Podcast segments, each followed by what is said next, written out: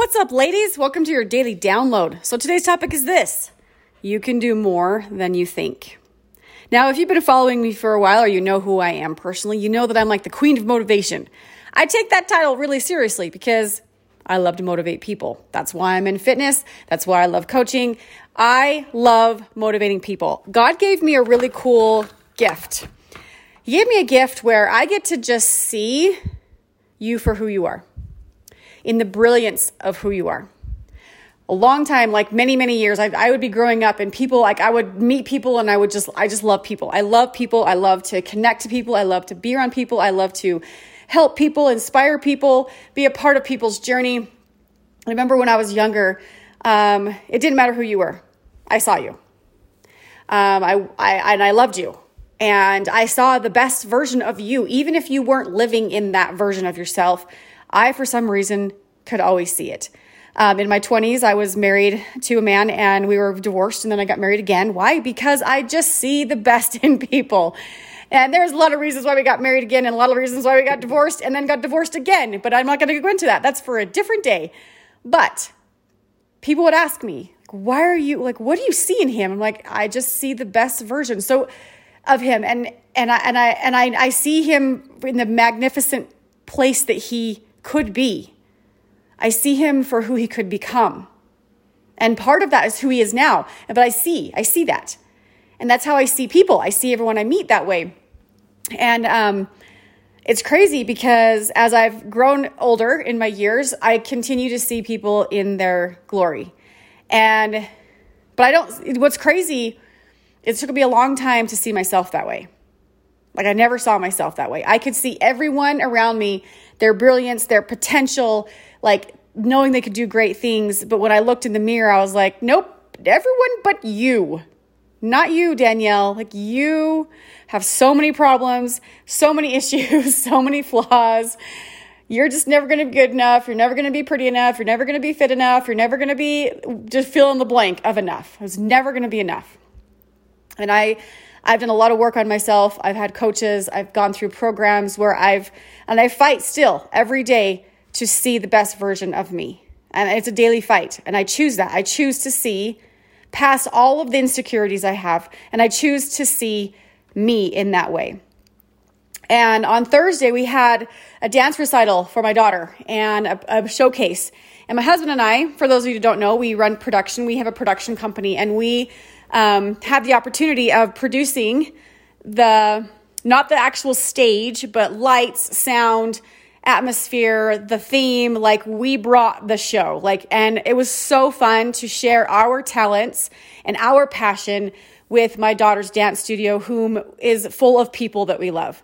And we were able to give these kids an amazing send out of 2021, coming out of one of the hardest years ever for children sports canceled, dances canceled, competitions canceled. And so it was really important to me when we when we were approached to do to do the event. It was it was priority number 1 for me to create an amazing event for these kids. They have fought so hard and they have fought every week, week in, day in, day out, working and striving and building their craft and developing their talents that they deserved a big old stage to highlight themselves on. For us to send out the year with a big party. And um, so this is what we planned.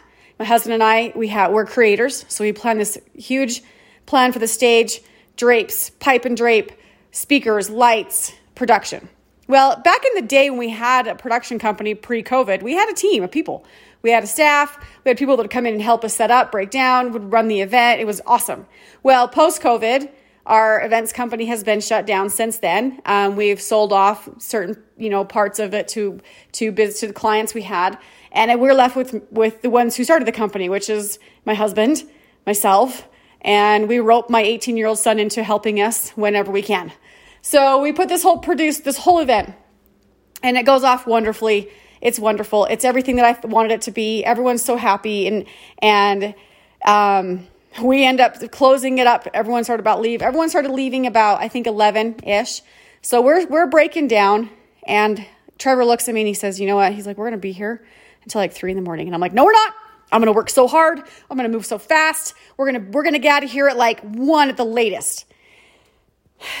you know how I told you guys earlier I was like an optimistic to a fault? so, so one o'clock rolls around and we are not even close to being done. And mind you guys, we started setting up at 7:30 that morning. So I had like we had been going, okay? And my husband had never actually left the, the venue. I went, came home, grabbed my daughter to get her ready for the recital, and grabbed him new clothes. And um, like, like just it was it was the long day. It's all I'm gonna say. One o'clock rolls around, and I'm like looking around, going, "We're not even close. Like we still have a good maybe two hours ahead of us still." And we got to the place where physically I start really losing gas. Now I have I have a pretty big tank of energy. I, I, I do. I, I, I think it's just something I've always been, I've always had. I've always had energy. I've always had the ability to push physically. Um, but everyone has their limits. Everybody has their walls. And I hit that wall about one o'clock. And as I'm looking around, I look at my, watch my husband and he's hit that wall. He's been going longer than any of us. And I see him hit his wall. And I see my son hit his wall. And we're sitting there and we still have this this ballroom full of our stuff and we haven't even let load the trailers yet. And I just sat there and I was like, okay, huh. All right, Danielle, you have a choice. Like I could, my husband is such so amazing. He's such a he is such an amazing man with sh- like chivalry and he just takes care of me. I know that if I walked up to him and said, "Babe, I don't have anything left in me. I'm going to go in the car and I'm just going to sleep." He would be fine with that. He'd be like, "Okay, I'll let you know when we're done. I'll wake you up so you can drive the car home. I know he would do that. I know he would let me do that. Um, that's just not how I'm built. And if he's working, I'm working. Like as a family, we start, as a family, we finish. And so I kind of looked around and I realized the work that was still ahead of us. And uh, I just was like, okay, this is where we're at. This is what we're doing. This is what we chose. I wanted this. I asked for it. We accepted it. It's fine. That's where we are. So about a half an hour goes by and we our pace went from normal moving to like literal snail. It was like turtles probably would have beaten us.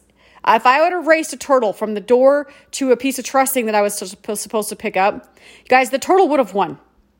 He would have beat me to that trussing. but it came down to a simple thing that I just kept saying over and over, over and over and over and over and over in my head was You can do more than you think you can do. One foot in front of the other. You can do more than you think. You can pick up that tra- that ladder. You can pick up that bag. You can pick up that box. And it came down to I would walk into the room and I would see one thing, and my brain would say, okay, go pick up that box, take it outside so Trevor can load it on the trailer. That one thing. Just focus on that. So I would do that one thing. And then as I'm walking back in and my legs are getting heavy and my body's slowing down, again, I'm hearing in my head, you can do one more thing. You can just do one more thing. Okay, see that ladder over there? Grab the ladder. Yep, I know it's heavy. It's fine. Engage your core.